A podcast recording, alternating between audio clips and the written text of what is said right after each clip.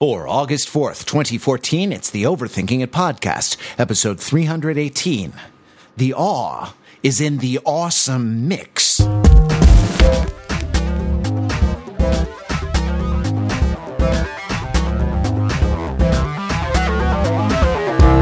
to the Overthinking It podcast, where we subject the popular culture to a level of scrutiny it probably doesn't deserve. In LA, I'm Matt Wrather, and in Boston, that's Pete Fenzel. Hey, Pete.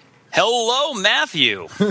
by the way, I'm going by Star Lord now instead of Pete Fenzel, so everybody can call me Star Lord, okay. unless that's taken. Is that what, is that what your mom used to call you? Oh, oh, you're you're so unsentimental. You're so shamelessly unsentimental. um, Sort of, I guess. The the uh, I we're we're going to talk about Guardians of the Galaxy, which which we have both seen. So it's a banner it's a banner podcast when 100 percent of the panel has seen the the movie in question. Um, and fifty percent of it thinks it was awesome and wonderful and spectacular and amazing. I thought it was. I thought it was good. Also, I really liked. I really liked it. I'm not sure I would go. I'm not sure I would. I would go that far. I. I, I sort of wonder. I want to. I want to talk about that a little bit because everyone seems to be um, like peeing their pants with excitement over over this movie, and I thought it was very good. You know, mm-hmm. like, uh, uh, but but my pants were dry. I was not right. pants wettingly excited. My my neck was wet with my own tears by the time this movie was over. Do you cry off the back of your head or something like yeah. that? no, front of my neck. Well, no, but don't they drip off your chin or something? Like it would take a copious volume of tears to adhere to your face, turn the corner on your chin and uh, you know move horizontally across the bottom of your jaw and then to to wet your and then it would have to be a very remarkable movie to, for that the um uh, okay, the movie, um, the movie, The Juggalos. We also want to talk about uh, the Gathering of the Juggalos a little bit. But first, Pete, uh, I don't know if you know this. I don't know if you've heard this news uh, that I'm about to drop uh, on you. But what? I'm, I'm, no, I have heard no news. I have been in the mountains of New Hampshire, except for seeing Guardians of the Galaxy this weekend. So, do they not have a uh, like a screening outside on the side of the mountain in New Hampshire or something? No, it's a wind farm now. Everyone's really protesting really hard. There's a lot of anti-alternative energy sentiment in New Hampshire, which is really hilarious. There were a lot of like pun-filled signs about how people hated wind projects and, and hydroelectric power projects. So I, have been constantly amused by that, and also just the not very good puns. Right. I'm not a fan. Like literally that was a sign on someone's lawn but no no there was no there was no defacing of of uh, the great natural the natural wonders of our uh, rocky you know new england uh, key up there by the face of chris pratt or the uncredited CGI face of Josh Brolin. So I had to see it as soon as I came back to Boston and before this podcast. Nice. So, Yep. Um, well, uh, we're going to talk about that, but but here's the news, Pete. This is the the news. Uh, Ibiza, Ibiza, I should say. Yes. Ibiza is a hotbed uh, of celebrity activity. What? Yes. Would you believe that I am informed by Google News Entertainment and Celebrity section that not only did Orlando Bloom throw a punch at Justin Bieber uh, in Ibiza, Ibiza, Ibiza, Spain. Ibiza, Spain, right? Spain, España. España, okay. Um, because uh, for a long, complicated set of reasons that are not interesting. Uh, not only that, but I am informed by Google News um, alongside alongside several other trivial news items. I am informed that Kim Kardashian and Paris Hilton are friends again uh, after they met up at designer Riccardo Tisci's uh, Tish, Tisci Tishki uh, 40th birthday party in Ibiza late last week. So they've, I know you were. I know you were reconciled. worried. Yes. Uh, I was on the Hiltonites. We we swore a blood oath against the Kardashiones, Ah. uh, which are we were fighting in the Apennine Mountains, slightly east of Spain, for years, bitterly over this blood feud and vendetta between our two clans. But I am glad to hear that some some reconciliation might be possible on God's green earth. And now, now I can say also that I was of the Kardashioni clan. My family, Yes. for time immemorial, has belonged to it. And Pete, your and my friendship has been a forbidden friendship. Yes, that's why we record this over Skype because were we in person, we would have to take each other's lives with ceremonial curved knives with pearl handles and Hello Kitty labels on them, uh, scented with the fragrance sponsored by our uh, our clan demiurge. Is that even a word? It sounds right. I don't know. I'm going to look it up while you talk. And we would have to, with our Hello Kitty uh, hilted blades, we would have to shout "ka ka ka kawaii" as we stabbed at one another uh, in a uh, ritual dance uh, of death in in the arena. Good thing we do it on Skype. So I guess our question. But by the way, demiurge turns out to be a far more appropriate term for what I was talking about than I even imagined. So that's excellent. that that Kim Kardashian and Paris Hilton are in fact very close to demiurges. They are uh, a platonic subordinate deity who fashions the sensible world in the light of eternal ideas, and or a gnostic subordinate deity who is the creator of the material world, an autonomous creative force or decisive power. Uh, if there's a better word for what makes Kim Kardashian and Paris Hilton the same as and different from each other, I don't know what it is. It's uh, you know like uh, like Kanye says it on Yeezus. You know, I am a god. Hurry up with my damn croissants.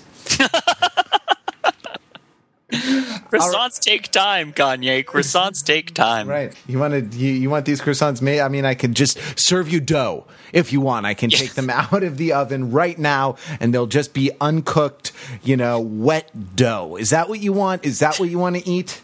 Is that what you want to feed to Little North? Um. So so I guess our question uh, for this week is what other celebrity fueled uh, revelations uh, ca are possible this week only only in Ibiza. What what other um, world shattering events, uh, epoch making happenings can only transpire on uh, the Spanish island of Ibiza? Uh, Pete, you're first in the alphabet. You can uh, you can go. What do you think it's? Well, I heard tell now, and it has not been confirmed, but I heard tell that in Ibiza a mere 20 minutes ago, New Orleans Saints quarterback Drew Brees attempted to throw a beer to Hollywood star Brad Pitt in Ibiza. That Brad Pitt did not acknowledge or recognize the throw, was struck in the head by the beer, and fell off of a balcony uh, into the rocky shoals below and has vanished, consumed by the sea. Uh, I don't know if you guys remember.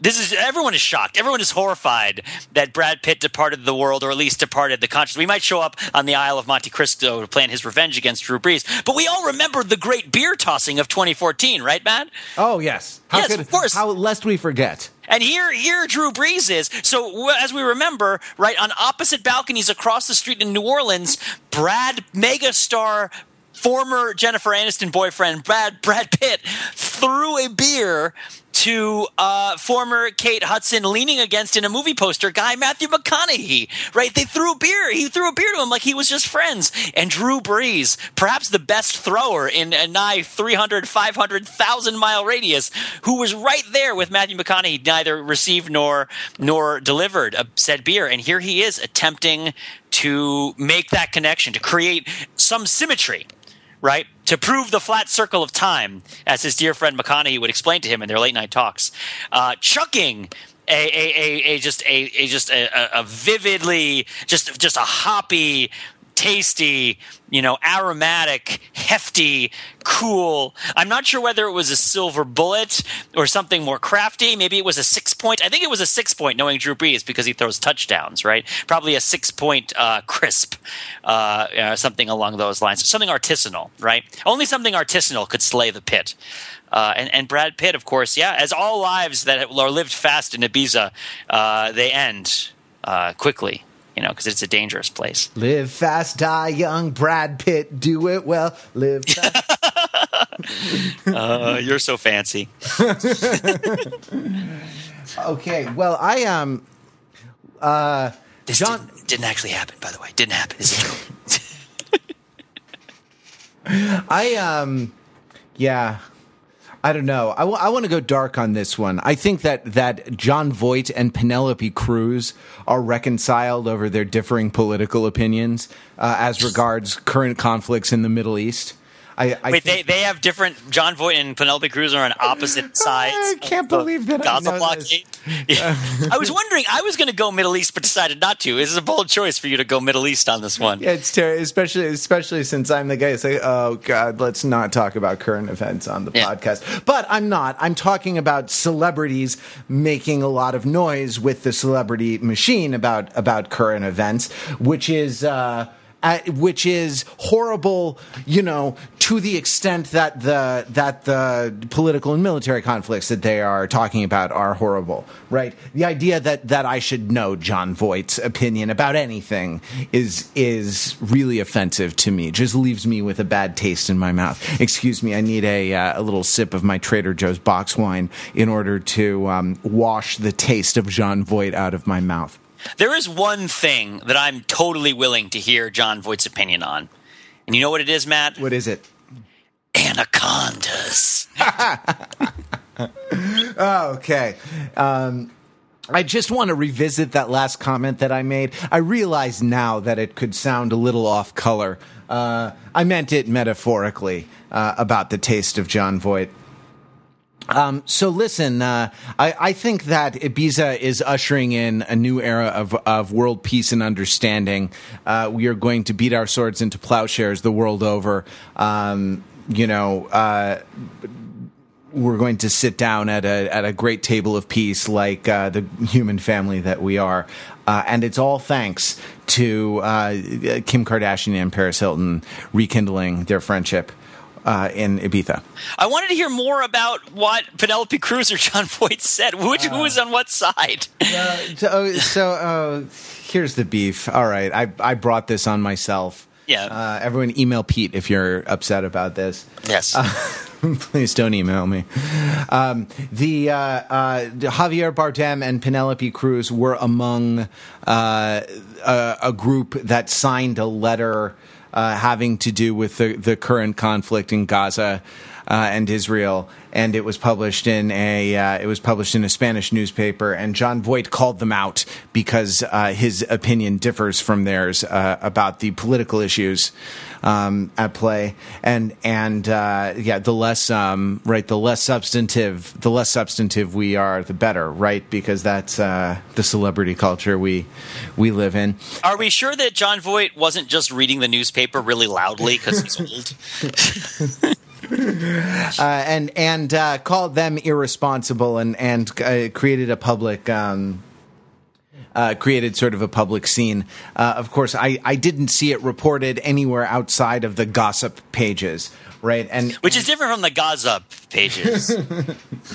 which we which we know is really if there That's, is yes. a delicate, uh, historically fraught, um, you know, uh, tragic conflict involving loss of life, right? Where where should we go but PerezHilton.com? Yep. Uh, but TMZ.com uh, to learn, you know, what are undoubtedly nuanced, uh, historically informed, and extraordinarily humane and sensitive uh, opinions about about the conflict. I, I heard that shortly after this happened, uh, Angelina Jolie spoke before the United Nations saying, Dad, you're embarrassing me. Yeah. I'm sure that J- Jimmy Fallon probably made that joke earlier this week. Somebody probably did. You can find it on YouTube. You can leave. Yeah. Uh, you can leave that in in the comments. But my point is, we don't need to worry about Jon Voight anymore because he's been to Ibiza, uh, and you know the the EDM has cured him uh, right through just dancing till dawn uh, to the to the beat. Yes, uh, you know what? Much love is found in the broad embrace of Mr. Worldwide, uh, bringing love from Miami to Ibiza, Ibiza to Tokyo to London to all places on Earth. Um, and his the warm touch of his white dinner jacket and the bristle of his nightclubby mustache. Um, are you not a Pitbull joke fan? Is that not? I, think no, you went you went over my head. I'm afraid. Oh, okay, okay, okay. Fair enough. I'm sure that our listeners are full of Pitbull fans. There's just oodles and gobs of Pitbull fans listening who are just loving that joke. But for everyone else, uh, just sort of let it go. It'll, Actually, for for serious, if everyone wants a, uh, if anyone wants a good uh, Ibiza themed movie, there's a movie called uh, "It's All Gone, Pete Tong," which is uh, about a, uh, a DJ on Ibiza uh, who goes deaf and uh, is is um, a Canadian movie, and it's a, it's apparently like uh, it's apparently very very good. I, I don't remember a lot about it. I thought I saw it when it when it came out, but um, all I remember is the title and the the plot now. Uh, but I'm. Is it, is it a shot for shot remake of Immortal Beloved starring uh, Gary Oldman as Beethoven? I'm going to go with yes on yes, the answer good. to that on the answer to that question. Um, yeah, let's uh, let's link that up in the show notes. Um, hey, uh, there's a party of a different sort uh, going on in North America. It's been the gathering of the Juggalos. Now we've talked about Juggalos um, before uh, on the Overthinking It podcast, so we don't want to we don't want to rehash it. But uh, there is a great someone this year cut together uh, a video called March of the Juggalos, mashing up footage from the Gathering of the Juggalos with narration from March of the Penguins by by Morgan Freeman. We're gonna we're gonna uh, link that up. It is uh, not safe for work because it has um, it has topless nudity in it. Yeah, I'm, I'm, sure it'll get pulled down at some point. YouTube doesn't generally allow such things, even from juggalettes. Hmm. so even in circumstances, you know, like where psychopathic records is a slightly more permissive sort of creative environment than some, uh, it still is not permitted. You know, the, though they might brave the buzz saws and screaming throngs of the dark carnival, uh, they they they shall not so easily traverse the YouTube terms of service. Right. So uh, we we shall uh, we shall see the fate of that video. Although it's lovely, I think it's a lovely video. Um, I mean, what did you? I mean, what did you think about it? I think it sort of spoke to this sort of the universality of the search for connection, right?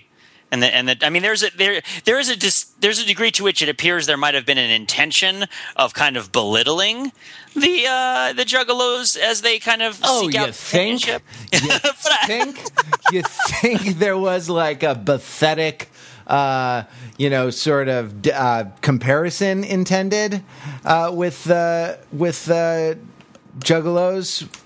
I don't know. I'm, I'm looking to look up pathetic and see if it uh, if it fits the circumstances as well as demiurge fit the last circumstances. It's a, my my understanding, and I'm I'm going to put my neck on the line here. Tell me if I'm wrong. Is that it involves a uh, a drop from sort of high to low? It involves a, a sort of ironic uh, ironic pulling the rug out uh, from pretension. It's a way of it's a way of it's a method of revealing uh, pretension by dropping from dropping suddenly from a high to a low mode of discourse or explo- yes, yes, exploiting the disjunction. Am I right? Yeah, you're correct. You're 100 percent correct. Uh-huh. Bathos as opposed to pathos, right? Yeah, that's yeah. You always yeah. have to say bathetic with a B, as in in the yeah. bath ever yeah. pertaining to Agamemnon's slaughter by Clytemnestra. Yeah, yeah. It's an interesting to think thinking about bathos and thinking about the pathetic is an interesting way to transition into our main topic if we want to. I suppose. Yeah, um, yeah, yeah. That that uh, I mean, it's a kind of a hackneyed. It's it's sort of a hackneyed uh, technique, right? Like in constructing sort of movie sequences. Let's call it the Urkel maneuver, right? Like there is some sort of extraordinarily uh, sensational thing that happens, right? And then uh, suddenly the character looks up at the camera and goes, "Did I do that?" Uh, right, right, right, right. Exactly. Know, uh, and what it's supposed to do is it's supposed to sap a serious moment of its effect. Right? It's supposed to be something that lessens or neutralizes the effect of the serious moment, right? Is, is that generally what it's supposed to do? It sort of drops off and makes light of it or, or robs it of its significance? Yeah, or, or sort of highlights highlight. I mean, I, I think of it more as a character defining uh, technique, right? That it has to do with either the oblivious nature or else just the cool, the uh, you know impenetrable cool of a particular character um, mm. when they are so unaffected by the obviously sensational goings on around them. You know that they don't uh, that they can't. Um, they can't be bothered to really get exercised about it. Yeah, yeah, yeah, yeah. The uh, looking at the Wikipedia for Bathos right now, and it's it's talking about uh, what if if Bathos is overt, it may be described as burlesque or mock heroic. Right, and I guess what's interesting, what this raises then is, uh, you know, mock heroic, mock heroic, mock epic, these kinds of genres. When you look at how they uh, kind of emerge from the tradition, there is, I think, somewhat of a sense that they are they are less than right to a degree i don't know i mean whereas uh, you take something like guardians of the galaxy which is very much mock heroic I feel like there's tons of Bathos in Guardians of the Galaxy. There's all these moments. I think one of the big moments of Bathos, there's tons and tons of them, mostly delivered by Rocket Raccoon and Star Lord. But the one where Rocket Raccoon is like, we're all standing in a circle, right? Like, look at us. We're all standing up now in a circle. Are you happy with that? right? when he's when they when they've made the big symbolic like rising from their chair to commit themselves to die for the uh, for for the uh, the the battle for the Infinity Stone, right? And it's like, look at us standing in a circle. that that's a great example of what you're talking about. I think right where it sort of like create makes it ludicrous, right? Um, but I, I don't think I think in, this case. In, in a world where the heroic is so saturated with overuse and with noise. In a uh, world where the heroic is so saturated with overuse and with noise. Yes. Uh, can one hero, who's also funny, strike a, a, meaningful and authentic chord with an audience craving human connection? Right? Like um, something along those lines. This summer, watch him accompany his actions with a witty tagline. Yes, exactly. I am Groot. That's actually a good point. Groot was the character I felt most connected to. Yeah, throughout just the, right? Sorry, go ahead. Go ahead. I interrupted. Uh, throughout the throughout the film, right? Like this, this like. um look it, it was like there there were a lot of there was a lot of stuff that was uh that was a little bit schematic Let, for me. Spoilers, right? Spoilers, of course. Yeah, yeah. From this, right? Sure. From the, from this point, there's a talking tree, and all he says is, "I am Groot." Yes. Uh, it's by Vin Diesel. The Iron Giant returns. One of the mm. great voice actors of taciturn animated characters. And this, I mean, this movie is like is apparently cleaning up. I know I always take Matt to task for sort of reporting on the the, the horse race of movies. Rather, I mean, uh, by Matt I mean Belinkie uh, for reporting on the horse race of movies rather than the the you know substantive content uh, of movies because you know they are like things other than securities. I mean, securities are you know notionally meant to like uh, uh, contain some like informational content about the value of the companies that that issue them. But but never mind. Um, it's not just a horse race between like uh, you know Guardians of the Galaxy and Lucy, Lucy or Transformers or something like that. Uh, these things are also you know cultural artifacts that we like to to comment on. That said, uh, horse race wise, apparently Ga- Guardians of the Galaxy is is cleaning up better than than um, anyone uh, better than anyone expected, and uh, which is, by the way, can I just say this is like the fourth Vin Diesel movie that has cleaned up at the box office better than anyone could have possibly imagined. Over, I wrote an article about this when Fast and Furious, the fourth Fast and the Furious movie, came out and broke the record for May openings or, or March or something like that, right? Uh, and they were like, "Wow, how did it do this? No one thought this movie would be successful. It's because Vin Diesel's in the movie. And Vin Diesel is awesome. No, that's not no the only reason. No one saw him coming because he's too big and hulking and it obscures your entire field of vision. yes, exactly. That's that's no no one saw no one saw Groot dominating the box office charts because Groot they, the box office charts were nailed to Groot, right? and Groot was the he was not the paper, but the tree the paper was made from. Um, but yeah, but you connected with Groot the most. I think Groot was a really really interesting character in a lot of ways, right? Like um, I like Groot. Like I, I, I went off. Like I just I just like I saw this movie with a guy that I uh, directed improv comedy, right? And we were just and he's a big enthusiast for the Guardian. He saw he read a bunch of the Guardian of the Galaxy comic books to prepare for this movie, and so he was filling me in on some of the lore and background of some of the characters. The significance of the of the cosmic dog, like the cosmonaut dog, right, is like a, a really major, uh, an interesting Marvel character who perhaps will appear in the future in other circumstances. Uh-huh. But um, but just like pouring out to him, like there are so there, there's a there is a former way there was a former way of looking at superheroes in the movie culture in particular that has been more or less dispensed with at this point in any superhero movies that are any good. And, and the moment that for me really really condenses and crystallizes this way of looking at superhero movies is in the first X-Men movie when uh, Wolverine and they all get decked out right in the black uh, in the black like sort of padded latex outfits or vinyl or whatever it is they wear for their assault on the Statue of Liberty in that movie. Uh, Wolverine I think says something like, "What were you expecting? Yellow spandex?" Right?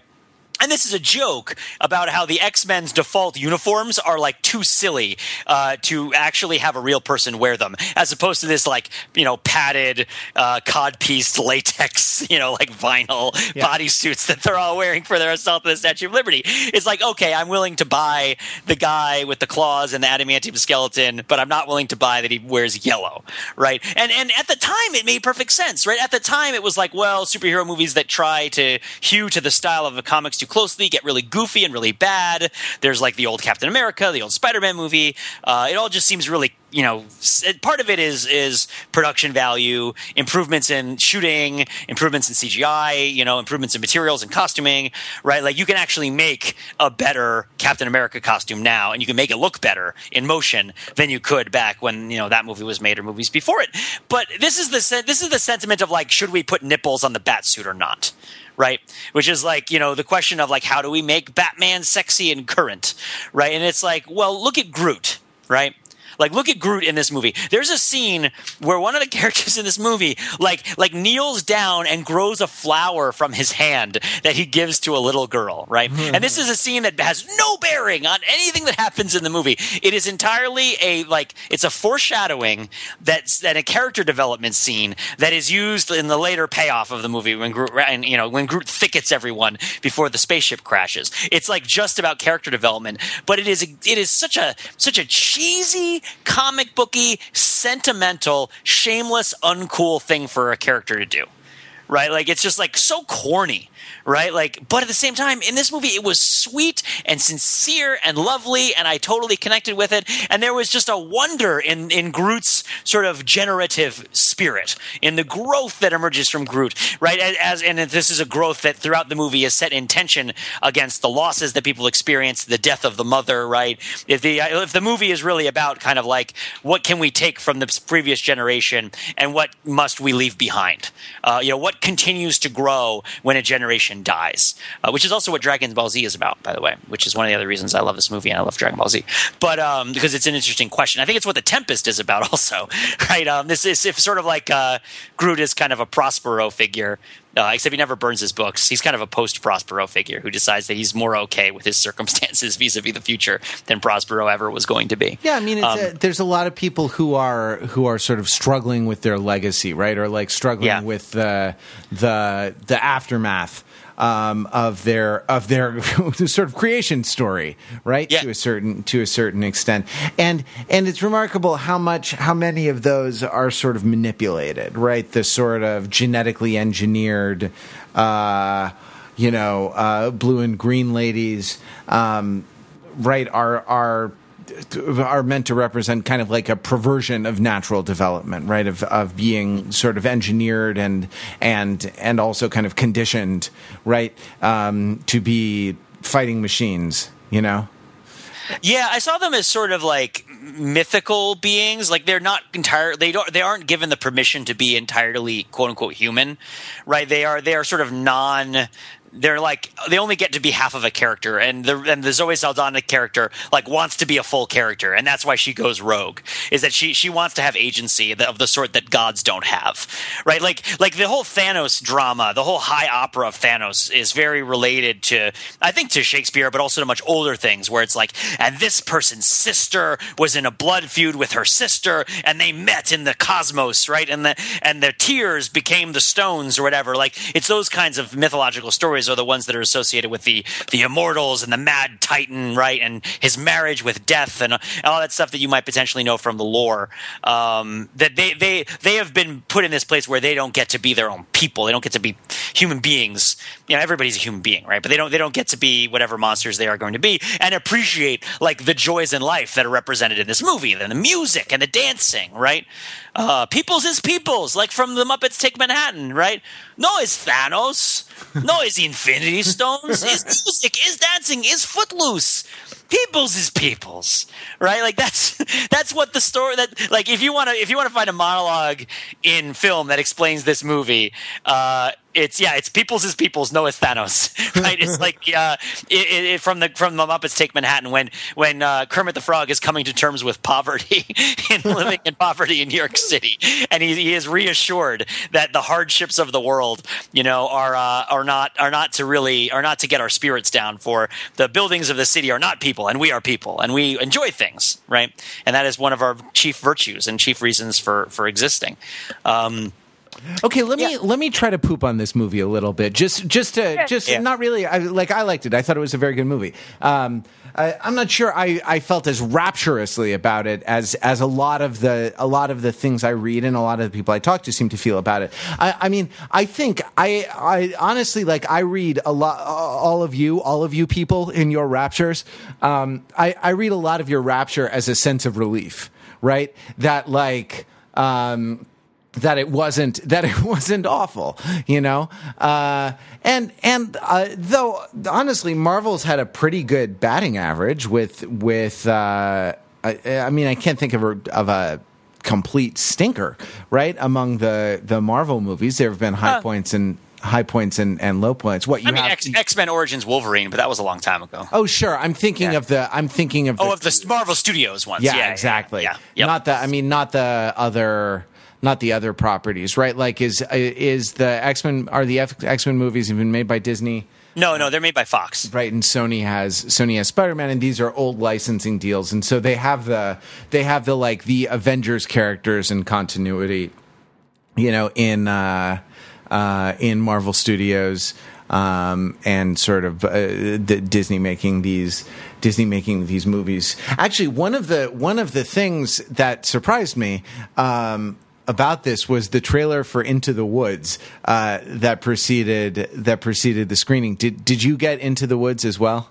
No, I did not get into the woods. I don't remember what trailer I got Uh. before the movie. I was so excited to see the movie. I also might have shown up too late for the trailers. It's possible. I was getting coffee. I went to a very nice movie theater in, in Arlington, Massachusetts, the Capitol Theater, which has ice local ice cream and coffee and all sorts of good stuff that you Oh, can wow. get. Yeah, Do- yeah, and but beer they on don't- tap. But they What? don't bring it to you. They don't. guy- You don't have like a like a you know remote control in your seat that can that can summon the attendant with. No, no, no. The whole thing is staffed by it's that's part of also what's part of makes it charming is it's staffed by your traditional pimply faced teenagers and like special needs people, right? It's like it's all people that like are working at a movie theater because that's where they work, right? And, and it's and I mean I they do so with with great charm and with excellence, right? But it's like they're not con- they're not like concierges, they're not servers. It's not like a luxury experience. It's just that they have behind the counter they have popcorn and then they also have some other things that are also good. right? but anyway, yeah, yeah. I guess I've So- got. so I guess I've just gone. I've just gone Hollywood. I I suppose right. Like I'm used to like sitting in my you know leather La-Z-Boy recliners and and sever is uh, you know uh, summoning like uh, you know cup of ace, cup of goose, cup of Chris. Uh, you know, with a with a push of the button.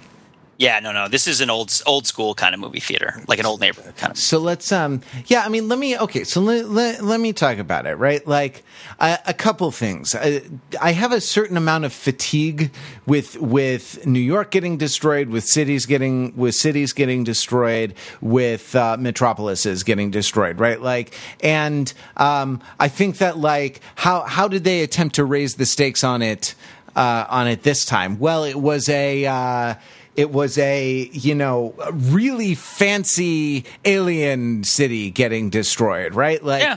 and uh, and it was getting destroyed by something that looked like a magnetic paperweight out of the sharper image catalog uh, you Right. know Yes. um, so so is that is that better I you know I don't know. I, th- I think Well, I will say like- that if that if Elysium starred Glenn Close and John C. Reilly as the leaders of Elysium, I think it would have been a much better movie and much more watchable because I really loved their utopian space city. Um, I mean, it- to to the movie's credit, it did put the crazy object on a hammer to sort of at one point to kind of symbolize that it was a weapon, right? Like to make it clearer and more intuitive for people who were incredulous that something that was spherical could cause damage to a city, Right. um, despite, of course, recent and not so recent historical experience with the dropping of spherical objects onto cities to destroy them, which is something that is done frequently in the real world and is happening currently somewhere, um, right? But and like we've mentioned it before, and Jon Voight has criticized us for it. um, but uh, um, but no, no, I, I see what you mean. That like like clearly the movie doesn't doesn't the best part of the movie is not the threat that Ronan poses to the good people of Nova City or what have you, right? Like that is not the good part. That is that is one of the weaker parts of the movie. I would agree with you, except for the fact that Nova City is just so charming as as like a futuristic city full of like straight laced uppity people, right? Who also kind of have heart. Um, it- it's kind, but it is also kind of a mockery of cities that are like that in movies that get destroyed. Um, but yeah, no, no, totally. Like I totally get it. Um, Oh, I that- You're that saying part. it was saved. It was saved from from being done by being ironic. Well, that's what the movie directly addresses this, right? Like the movie directly addresses its relationship with irony by having a character in the movie who does not understand metaphor, symbolism. And, and I felt like the moment that like really sort of indicted anybody who was like, well, this movie's trying to get away with being ironic, right? Was the, was the scene where the spaceship kind of Tokyo drifts through the, it's crashing and the machine guns are going off and it's like blowing up everything inside the alien spaceship and Drax the Destroyer is just like, ha ha ha, yeah, this is awesome. like the character who's incapable of irony is just thoroughly enjoying himself uh, in the in the explosions. Uh, and so I felt like that movie was kind of a nod to this sort of criticism. Like, yes, we're trying to get away with a lot by being ironic, but don't forget that we're also offering you a great deal of unironic spectacle and entertainment while Right. we're doing so. Yeah. um, yeah, yeah, yeah, definitely. Um, Sure. um, yeah, yeah. Then the the other thing, like, is that um, di- couldn't you see? The, the, uh, so the other thing is, couldn't you see a lot of the plot developments coming a mile off? I mean, yeah, sure. Uh, like, Uh, like, like pretty much all of them. You know? Well, yeah, I And mean, that- it's a, it's a Star Wars movie. You're supposed to know what happens, right? Like it's, it's a Star Wars clone, right? Um, where like they're it's like telling you the story of the fighter jock from who like doesn't know his family, who has special powers, and I needs to get I- together the ragtag group. The thing that's surprising to me in, in Star Wars is, uh, I like I, it's been so long since I watched Star Wars for the first time, right? Like I was a, a kid in the single digits, but like um, Obi Wan's sacrifice was was surprising to me Mm-hmm. uh, as a kid. Not that there was not the end, right? Like not when Luke uses the Force, but like that that that was the thing. I don't know. There there there. I mean, it's it, it seems like we have sacrificed uh, uh, profundity for a kind of superficial charm, and I don't mean the sensory barrage of the of the Transformer movies. I mean, I mean a a better, a, a higher quality, right? A more refined superficial charm than than just just that. But that that um we we've sort of given up the the ability to be awed, right? In exchange for in exchange for the ability to be charmed or the the you know opportunity opportunity to be charmed. And that's why you know i don't know that's why i liked groot the most. That's why i connected Yeah. with groot the most is that groot was the person who sort of tapped into you know with his mighty roots like digging into the into the the fertile ground of the collective unconscious. Um, groot was the one who tapped into the capacity to be sort of uh, awed right? And groot's sacrifice was a lot more moving to me than you know star lord's sacrifice right? Like in in in grabbing the the stone. Uh which, which you know you saw coming because right, like when it's like, you know, you don't care about anyone but yourself, guy who wants to be called Star Lord. You know, you need to sacrifice yourself for everyone before you're really worthy of the name Star Lord. I'm I'm making up dialogue that didn't exist in the in the film, but but might have. All right, okay, I'm done. I'm All done right. pooping. Okay, so I movie. disagree with you pretty much as strongly as possible with Good. regards to your interpretation of this movie. Let's, let's go. Um, let's go fight as befits No, our because warring there are a lot of movies that give up their capacity. I totally agree that there is a tendency to give up your capacity for being awed in order to appreciate being charmed or being like excited, aroused. I would even say something about movies that excites you. This, this, I would also add movies where. Um, the first, the, the the the quintessential example of this, the sort of like patient zero of this, is when you're watching Jet Li movies or hmm. Steven Seagal movies, right, from back in the '90s, and you see when the shift happens between when they used to show you from a wide angle shot Steven Seagal fighting a bunch of guys or Jet Li fighting a bunch of guys, to when they decided that they were going to pull in real tight and they were only going to show you the impacts of like Steven Seagal's hands on people's hands or Jet Li's feet against people's bodies. When they felt like they no longer wanted to show you the breadth of everything that was happening and instead provide you with like a cacophony of specifics. Part of this is done by necessity because Jet Li and Steven Seagal were getting older and they couldn't do the same things as they were getting older as they could do when they were younger. Also, fight choreography is expensive. It's hard to do in a novel way. You're trying to do something that's stylistically new, right? And I feel like this stylistic change in, has informed much of contemporary action cinema. Uh, it's the way that the Transformers movies are made, right? Where it's like you never really see the whole shape. Right, I call it. I call it. I call it visual gibberish. yeah, right? the visual gibberish, right? Where you you're incapable of comprehending the whole shape of it, and an awe, an awe comes from like looking up at the great thing and sort of having it all come into your mind at the same time, right? This experience of awe is a, is about sort of like comprehending a larger thing that you might think you would regularly be capable of comprehending. It's the feeling of of a vaster connectiveness. Sure. All right. thought, so right? pa- pa- pause your point. Two things. Yeah. One, this is why I think Avengers was so successful is that it Right. managed to con- in in the final battle, right? Like it managed to convey that like sweeping, you know, that sweeping sense. The other thing, like uh, in in Guardians of the Galaxy, shout out to the fight choreography. I really liked the the bit of the fight laying next to each other on the ground, uh, punching at each other side to side. That that to me was like really novel and and sort of inventive. I thought that. Oh, was pretty- definitely. I, I, mean, and like, cool. and they, they threw every cliche in the book in this in this movie, but we'll talk about that later. So, so you know, you can, we have yes, there are films where we sacrifice our our ability to be, we sacrifice the opportunity to be awed for the opportunity to be charmed or titillated. Yes, Uh, but I feel like in this movie there was there were vastnesses in the movie, and but I felt like they were bridging. A lot of it was bridging the content that was in the movie and the various sources of the content in the movie that it connected with. It might be possible that part of why you didn't love this movie is that you don't see geek culture. This might be related to what we talked about last week, where you're like, I don't think geek culture exists, right? Like I don't see it as something that exists, or um, and and while I think that you have a point, the other thing is that if you feel like you're part of geek culture, then to that degree it exists for you, even if in sort of like a larger sense it doesn't mean what it used to mean in discourses and in political or powerful discourses. This was a movie that was just soaked in geek culture, and it was there was just like tons and tons of it. Everything from um, I mean, a good example of this that you might not, that people might not have thought about, right, is like, okay, well, you got you got Star Lord, and he's uh, he's with this green woman. Right, so you have Star Lord who's been making out with aliens in the past, and most of the movie is about a romance. Be- or a lot of the movies about a romance between Star Lord and this green alien chick, which is like a total Captain Kirk reference, right? Like it's like, and then you have um, the, the, I mean, even more more basic ones, like well, like more sort of like motif ones, which is when the the Nova Corps goes up in the sky and spreads out into this geometric pattern to create a blockade against the enemy, right? As the enemy is coming down to the city, that visuals from the Last Starfighter, right? And then when Rocky Raccoon jumps down and is shooting up into the sky, right? You go from the Last Starfighter to like sort of space com- space invaders missile command, right?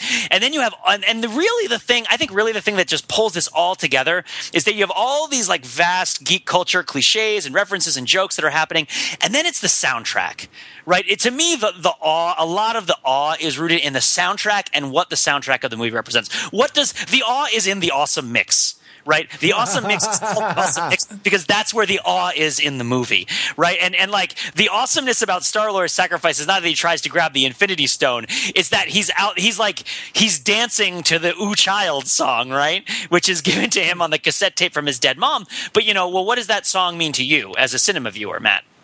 The, uh, oh God, there's probably a reference that's not coming to mind now, right? I mean, there's a really obvious scene that it recalls to me, which is the scene in Boys in the Hood when uh, when Laurence Fishburne is driving with young, you know, with young uh, uh, Cuba Gooding Jr.'s character and is playing that song and singing along to it, and they're they're hoping for the future as uh, as he gets out of the ghetto. Right, Right.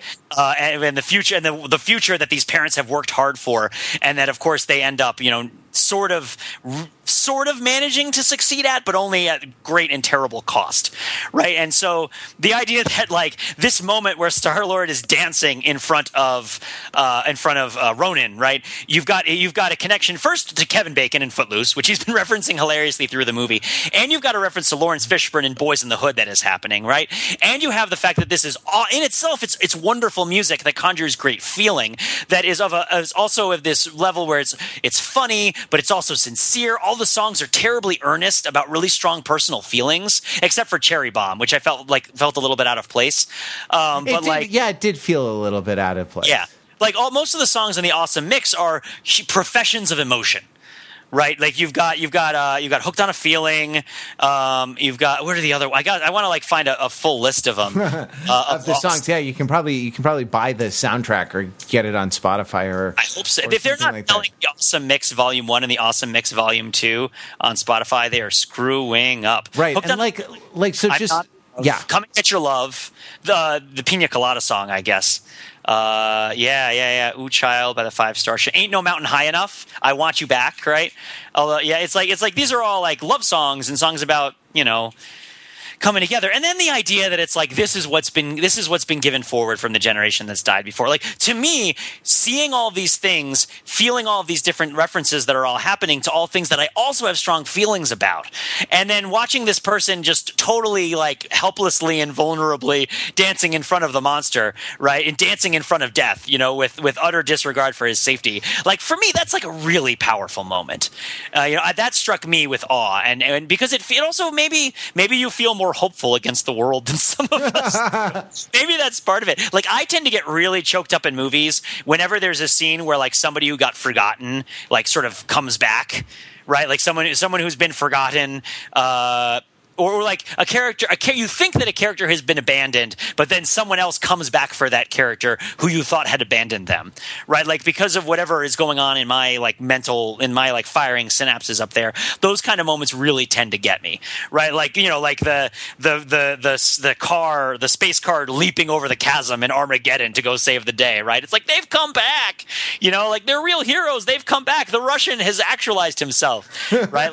Uh, and this Yeah. is part of yeah. I get. I see the thing. The thing that that gets a little dusty for me in the movie theater, right, is is is slightly different, right? Like it's it's a character sort of unable to come to terms with like an implacable fate and and resorting to begging in the face of it, even though it won't do any good. So like I got choked up in the in the movie uh, in the first scene, right, where they where like mom is dying, right? Mom has cancer and is is dying, and you know, uh, yeah, our young hero is like uncomprehending and doesn't want his mom to die, and sort of doesn't know doesn't know what to do. And I sort of I don't know, like I I sort of uh, like I I like do that mental monologue in in my head of like you know I've, okay I'll brush my teeth as long as you don't die of cancer I'll never you know not floss again. You know what I mean? And like just the Yeah. way the way that you know helpless characters can feel like they can bargain uh, with an indifferent with an indifferent fate.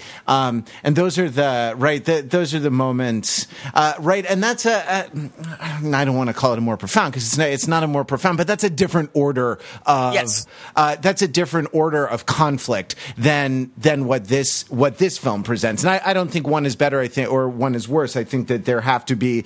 I mean, right? There have to be a lot of uh, there have to be a lot of ways to make dudes cry in movies because dudes don't you know get a chance to cry a lot culturally. Um, so I cry you- all the time. I cry at the drop of a hat. It's ridiculous. we need uh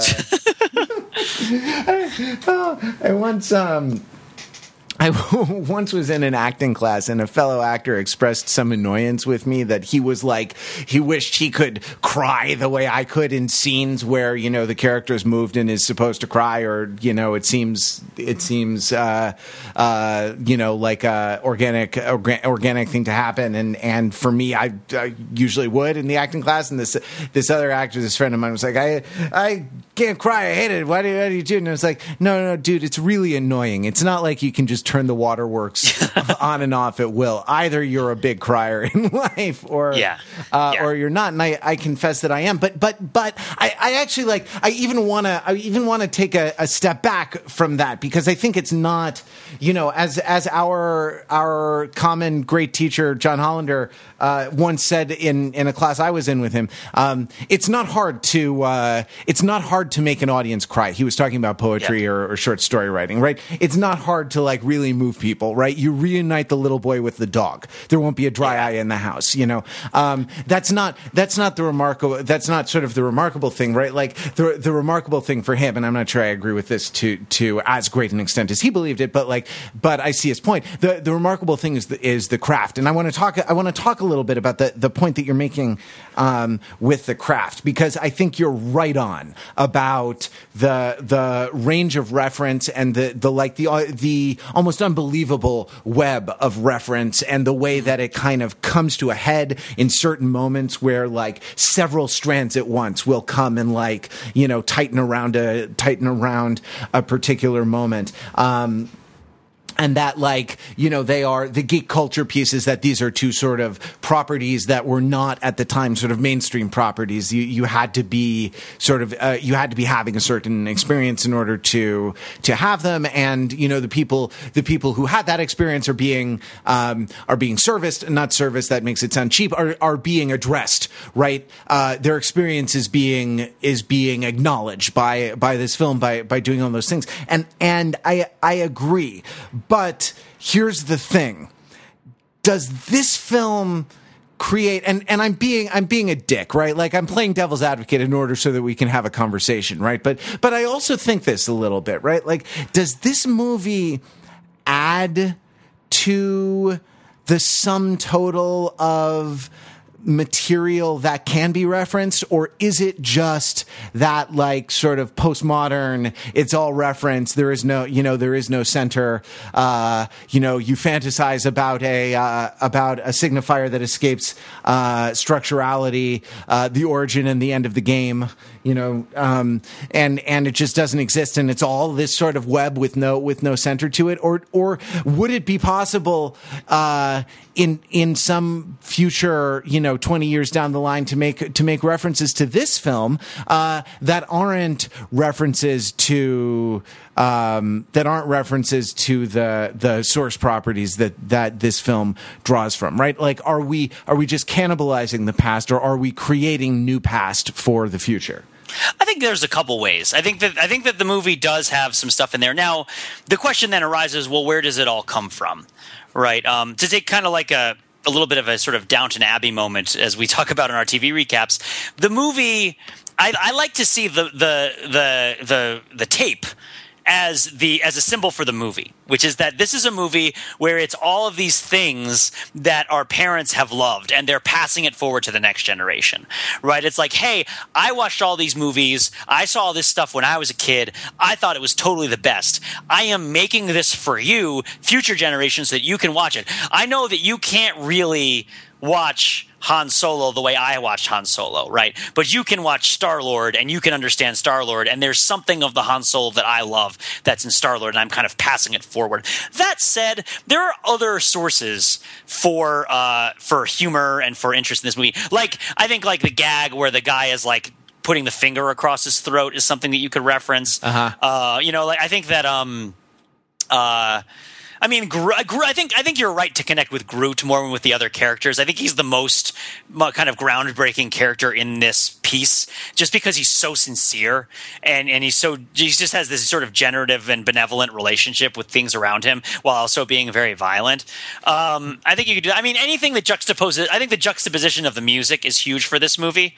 Um, I think that you could see like a movie, another any other movie that plays like you know you know 70s you know 70s flower rock or whatever while a, a space commander walks down a spaceship is going to recall this movie um I think. Mo- I think. Well, what are you doing by enlarging? I, I, I also think that Drax the Destroyer's character, uh, while not necessarily original, uh, I mean, he felt a little bit more like an. He felt like he was more emerging about from emerging from commentary on what the movie was doing to itself, rather than from anterior sources that provided similar characters. Like he shows up and you sort of expect him to be a Hulk character, and he's very much not. He's kind of frustrated. He's, he's surprising in the sense that he isn't what you thought he would be. You thought he would be sort of inarticulate, and you thought he would be kind of a bruiser. And he is very violent and very angry, but you know, he he is actually fairly erudite in the way that he talks, right? And that and there's a tension there that's kind of interesting. Um, and I mean, you know, the raccoon is interesting. The fact that it's an actual animal. I mean, you can certainly make jokes about that. Um, but yeah, I mean, like, on, on, you, the easy answer is well, And they do. I thought it was a very yeah. good moment of voice acting from from Bradley Cooper Yeah, when when that- that- when yeah. Rocket finally loses it and is like, you know, dudes, cut it out with the vermin thing already. That, that really hurts my feelings. Yeah, yeah, yeah, totally, totally. Um, I don't think anything in the Gamora plot is too original. I felt like that character was kind of like, eh, you know, it wasn't that it wasn't that interesting. I mean, more interesting than most female plots in action movies are, fem- female parts in action movies are. But like, I didn't think she got to do anything too interesting, just because the the thing with her sister was something that's been kind of trod over a lot. Um, I mean, it was interesting that they both wanted to kill their father, right? And there was a twist. I felt like the other sister the other daughter of Thanos was the more interesting character, and the more inter- certainly the more interesting character design. The more inter- mo- the, probably the most interesting character to look at in the movie, even maybe including Groot, was the other sister. Right? Do you know what I'm talking about? Yeah, yeah, yeah, sure. Yeah. And and the way like uh, when she like realigned herself after Yeah, yeah. down, that was that was uh, uh, that was pretty compelling. Yeah, yeah, totally. The way her face was sort of all warped and then became sort of, pro- you know, perfect and, and beautiful in its horrible way with her black eyes, right, and her ruthlessness. Um, I definitely think the villain was just like a total. He was a great example of a total throwaway villain, but he was there to be a total throwaway villain, right? Like they couldn't roll out the big guys for this one. They couldn't roll out actual Thanos, but they didn't make him threatening enough for the sake of this movie. But he's not supposed to be a guy that we give a crap about in the future. I think.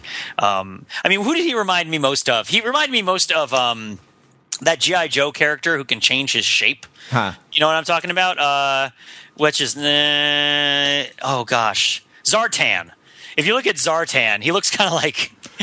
We should put a picture of Zartan in the show notes because that's kind of who Ronan looks the most like, and it's kind of an inappropriate. Uh, it's an inappropriate uh, symbolism. Uh, it's it's, in, it's like he's not at all like Zartan the character. He just happens to look a lot like Zartan, um, and he looks like very much like a sort of generic '80s science fiction villain. Um, although he is charged with enough menace to hold the movie together, I suppose. The idea that he's not supposed to touch the ground, I felt like they could have owned up to that a little bit better um, they could have like done something more to stop him from physically touching the ground after establishing that that's something that they that he wasn't supposed to do. The fact that he had to make a dramatic speech and then be distracted, it was a good moment. I liked it, but I was sort of expecting it to go another way. Yeah. Um, I don't know. Uh, that and the sort of he felt a little bit underversy from like the Chronicles of Riddick, which is pretty stupid. I love the Chronicles of Riddick, but I feel like it it shouldn't be referenced. It's probably not being referenced in this movie, uh, except for Vin Diesel's attachment, perhaps, uh, to both this movie and to that property. Uh, Dave Batista also, right? Um, He Like- was so good. He Dave Batista was so good in this movie, and Yeah. I didn't expect him to be good at all. I expected him to be No, terrible. no, really, like, because like when I when I associate when I think of like what I thought of that character, like it was very soulful and and Yeah. seemed very you know seemed very seemed very grounded. Like it was it was a really good accom- a good accomplishment, I think, for an actor. I think the the acting was actually really solid in this movie. I yeah, and and with less, I mean, like it's the sort of strategy is that it's less well-known people, right? They learned their lesson with Robert Downey Jr. having them over a barrel and able to extort huge, uh, you know, eight-figure paychecks out of them. Yeah, yeah, yeah. That you have like the biggest, what the biggest star.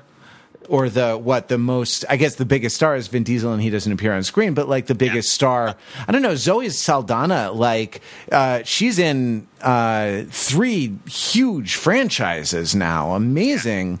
Um, Uh, never hear, never see pictures of her on Ibiza, right? Like, No, is, she, is she in the celebrity press? I, I don't look at the celebrity press. I guess it's just the things that bubble up into my consciousness that that I see. But like, I guess she's She's too. really. She showed up. She there's a great piece in her by Time, on Time magazine, um, or it's an interview with her in Time magazine.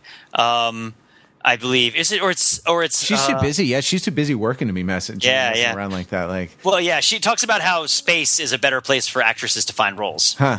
Because in outer space, you can actually have a character, whereas on Earth, women aren't allowed to have characters. Sure. Um, and the, I guess the answer to that is, well, yeah, spa- in space, you get to have a character, Zoe Saldana, but you're in all the movies, Yeah. so nobody else gets to have one. Yeah, I don't know, Yeah, and I yeah. mean, like, I I kind of take issue with that, right? Like, to to what extent was she a character in this? You Yeah. know, don't- you know, it's you know, right? Like here, she's she's a foil for Star Lord in Star Trek. She's a spoil, she's a foil for Spock, and in the other one, she's Pocahontas. In the blue one, the blue cat, cat boobs, and in cat boobs, cat boobs express, she's Pocahontas. Um, like, I want to fill out the whole rainbow. I want to see Zoe Saldana in every color. Of yeah. Um, can we call Star Trek red because of the red uniform? yeah, sure, of course, of course. Can we give Can we give that one to her? My point was that like um, maybe Benicio del Toro, but like Glenn Close and John C. Reilly in these kind of in these supporting roles are the you know most storied like uh, good actors in the movie, Yeah, right? Josh Brolin is in the movie, as I mentioned, though he's uncredited as uh, as Thanos, the Mad Titan. I first I thought it was the guy from Night Court and from the Hundred Good Deeds of Eddie McDowd. What's that guy's name? Rich, Does it- Richard, Richard Moll. Yeah, I thought it was Richard Moll at first, but it was not Richard Moll. It was in fact Josh uh, Josh uh, Josh Groban. No, Josh Brolin. it was it was clearly it was clearly Josh Groban playing his sweet dulcet to- tones. Um, but yeah, I mean, what did you, as somebody who who doesn't know the, the lore as much, what did you Richard think of Moll. Thanos? Richard Moll is working definitely, right? Like, Oh yeah, he does lots of children's stuff. He does lots of kids stuff. I'm going to put a link to uh, Richard Moll's uh, uh, IMDb page because uh, I watched a lot of Night Court when I was a kid. I, I Yeah. bring it up from time to time, and I uh, it's totally inappropriate. And I remember Richard Moll being a sort of benevolent, uh, caretaking kind of policeman figure as a bailiff in the court. Yep. Uh, I, I think I think Richard Moll would qualify as a as an actor that overthinking it likes because he's an actor that works. You can see him in uh, coming up. What this year he came out in uh, what the movie Razor, which is. Uh, is what is this about? Hypocrisy rules, killer laughs, starring Fonzie. dear. oh, good lord, that looks like a nightmare. Oh my goodness, Voodoo Yeah. Vision and Voodoo Scope. What did I think of, of what did I think of Thanos? It's well, he's Yeah. going to be like uh, he's going to be the big bad in Ult in Age of Ultron, isn't he? Oh, is he or is is Ultron going to be? Oh, it's Ultron. Of course? Ultron will be. He's going to be the big bad in like Avengers 3, I would think, unless they're really going to rush it. But my sense is that they're aiming for a big climax in the third Avengers movie, I guess, because the Ultron story doesn't really have much to do with Thanos. Huh. Um, I don't think so. I mean, unless they change it. right. But uh, but yeah, it's. Uh, I think they got to do one more setup, one more. Okay, yeah, and then yeah. then sometime around 2020, we'll uh, we'll Yeah, right as Robert Downey Jr. is ready to retire, they'll do the last one. I guess so. Uh, but yeah, or maybe not. I don't know. He's going to be played by James Spader though, Ultron, which is pretty sweet. That's cool. Um, yeah, yeah, yeah. They got to save the big guns, but yeah, Thanos is the big bad. Although I thought he looked a little bit less cartoonish than he did in the after credit scene. Oh, the after credit scene! Oh my god! Oh my god! Most surprising after credit scene! Oh my god! This totally did you did you see this? Did Yeah. you see what I saw in the I, after sta- credit I scene? stayed through the, I stayed through the whole thing. Describe it for people in case. they Did you describe it just in case you if you didn't see it if you didn't see this movie and you're listening to this podcast you're doing yourself a grave disservice you should go watch this movie uh, and this is your last chance to not hear what happens in the in the after credit scene in the after credit scene Howard the Duck, right? Like Yes, the return of Howard the Duck to cinema, one of the most maligned figures in film history, uh, and also, of course, as is not necessarily always known, a Marvel Comics character. Yeah. right. Howard the Duck appears in the Avengers uh, continuity. Uh, drinking a, a martini of some kind, like a space martini, right? Why do you let him lick you like that? Well, it's cos- gross. Right, exactly. Well, the cos- cosmonaut dog licks Benicio del Yeah. Toro. I mean that that is such a reflection of how this movie exists in dialogue with other movies because we're used to staying for the after credits scene to see something of great importance and great consequence. Yeah, that's for when, like right. yeah. It like the first appearance of Nick Fury, right? Yeah, exactly. The big that's the big that's the big uh, the one that set the standard is oh Samuel L. Jackson is in the movie but only after the credits. Like that's huge. Um, I would venture to say Howard the Duck was an even bigger surprise than Samuel L. Jackson. but he's of course that that more than anything is a moment of bathos, right? Like where it's like oh we got to see the big build up, we got to see the big thing. Howard the Duck, you know, did I do that? It's, I mean, for those of you who are a little bit too young to remember, uh, even though Howard the Duck has his sort of own uh, has his own kind of like place in the Marvel Comics universe, and he's always been a very sort of niche character, not something that most comic readers are really familiar with. But you know, if you have an encyclopedic knowledge of comics, you know he exists. But way back in 1986, he was in a movie that is widely derided, and certainly was widely derided, like at the time and for the near term thereafter, as just one of the most confusing. Just I don't like to use the word abortion a lot for a movie, but that would be the move, the word that I would use for the movie if I were a little bit more comfortable using that word for a movie. But you won't. You won't. You won't. I won't that. use it. I won't use it. You won't even Um, say it. It's uh, written and directed by Willard Huyck or Huyck, who also did Indiana Jones and the Temple of Doom, and he was nominated for an Oscar uh, for writing American Graffiti. So he's it's a George Lucas movie, is what it is, and it's just a huge, colossal disaster of a George Lucas movie starring uh, Lea Thompson. Um, as the love interest of the overly sexy kind of anim- like costume Muppet kind of character, he looks like a Disney Disney like Walt Disney World character guy with like a big mask and a and like sort of slightly animatronic face. Um, and uh, and yeah, it's just like it's just ridiculous. It's just totally ridiculous. Um, and and it's just it's just way before its time uh, in a way that just is not worth really re-pursuing. So people thought, of course, that Howard the Duck was he was a joke. He was never going to be in another movie ever, and that he would be in one of these movies just as a total surprise um, is is very shocking and very surprising. And I, I don't know. I don't have much more to say about it other than like, are they going to put him into the next movie? It seems like they have to throw him in there with the with the cosmic dog, right? With Cosmo the Wonder Pup or what have you, um, who I believe uh, I don't know what I gotta look up his name. Oh, Cosmo dog. Um, but I believe that uh, Cosmo the dog, when he's in comics, uh, talks in a Russian accent. Um, because, like, as in, like, you know, as in, like, in English lettering, but with like a sort of Natasha, Boris and Natasha esque Russian accent. Um, and in the comic continuity, he is the uh, he's a psychic. He has psychic powers. He's he's telepathic, and he ends up being the chief administrator of that mining colony. but yeah, uh, yeah, yeah. Cos- here's one. Here's here- there's a frame here.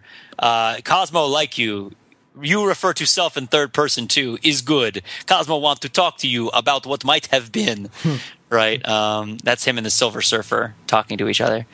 Uh, but anyway, I don't know. Were you, were you not like totally thrown out of your seat by the by the Howard the Duck cameo? I, I thought it. No, no, no. I thought it was. uh, I mean, thrown out of my seat might be a little strong, but I really laughed and I thought it was very Yeah. charming. Yeah, definitely. Oh, there you go. There's your there's your damning with faint praise with that charming again. I I'm not going to say that it was awesome, but I thought that it, definitely I agree with you that it was charming. Definitely. I mean, is there is there anything else to say about this movie? Have we run I- our full prob- hour on it? Probably many of uh, probably Yeah. many many things, but we should I think leave them to listeners to say in the comments on the show notes for this episode. Yeah, I think so. or or they can email the email that no one ever emails, which is podcast at overthinkingit.com, or uh, call the phone number that no one ever calls, which is 203 285 6401. Call or text. If you are too busy to call, you can text. Yeah, text us. 285 Don't 6401. text us. Just text us. No, don't, don't. Oh, God, no. I should even mention that. Edit that out. Bleep it. email email Pete if, if you're. Um, yes, uh, we're going to be back with more. Uh, it's actually, I mean, it's funny after making a big deal about how we didn't want to uh, watch any of the movies this summer, right? Like, I feel like there's been a there's been a run of movies that we're we're at least going to see, right? Yeah, this, this was the run. I mean, between this and Hercules, right? Like, uh, like this is the this is the moment. This Well, is a- the moment. this is the day. And you know what's coming up next week? uh, Teenage Mutant Ninja Turtles. Boom, which I think will probably attempt to do what Guardians of the Galaxy did and fail. I think Teenage Mutant Ninja Turtles is almost certainly the Dante's Peak to the uh, Guardians of the Galaxy's volcano. That's interesting. That'll be. I, I'll be very interested to test that hypothesis next week. And then uh, you know what's coming the following week. I mean, you've probably seen it because it leaked online. But uh, uh, little Oh, and it's happening on my birthday. So I Oh. encourage everyone to go see it on my birthday. Like I'm going to be seeing it on my birthday, August 15th. Ladies and gentlemen, the first one was okay and a wonderful, beautiful experiment. The second one was a joy to behold, and, and a thing of beauty is a joy forever. And the third one uh, shall attend us soon and and make its place among the stars. yes, we're talking about the Expendables three yeah. Which did us the great and mature courtesy of not putting a D after the three in the name of the movie. Although you be the judge as, as to whether that is in fact a service or a disservice after you've seen it.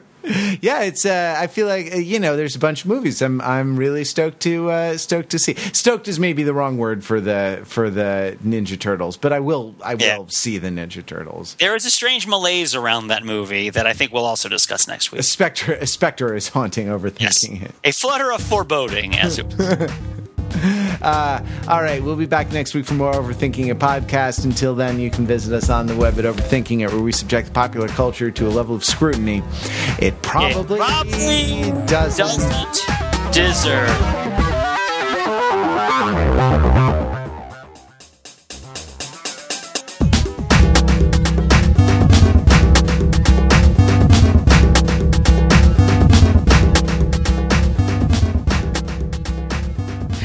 We've talked about a couple cool pop culture gatherings that have been going on. Big shout out to my boys out at the Star Trek convention in Las Vegas, the biggest one in the world happening this week. Uh, big shout out to my boys who were over there, getting their pictures taken with the DS9 crew, uh, making them laugh, you know, being charmers, uh, you know, drinking that Romulan ale, living the life, right? Uh, it's the best of both worlds, people. Best of both worlds. Shout to all my Star Trek boys. Sh- shout, sh- shout. Sh- sh- sh- sh- Shout to all my Star Trek boys. Sh- sh- sh- sh- sh- sh- Shout to all my Star Trek boys. Sh- shout, shout, There are four lights.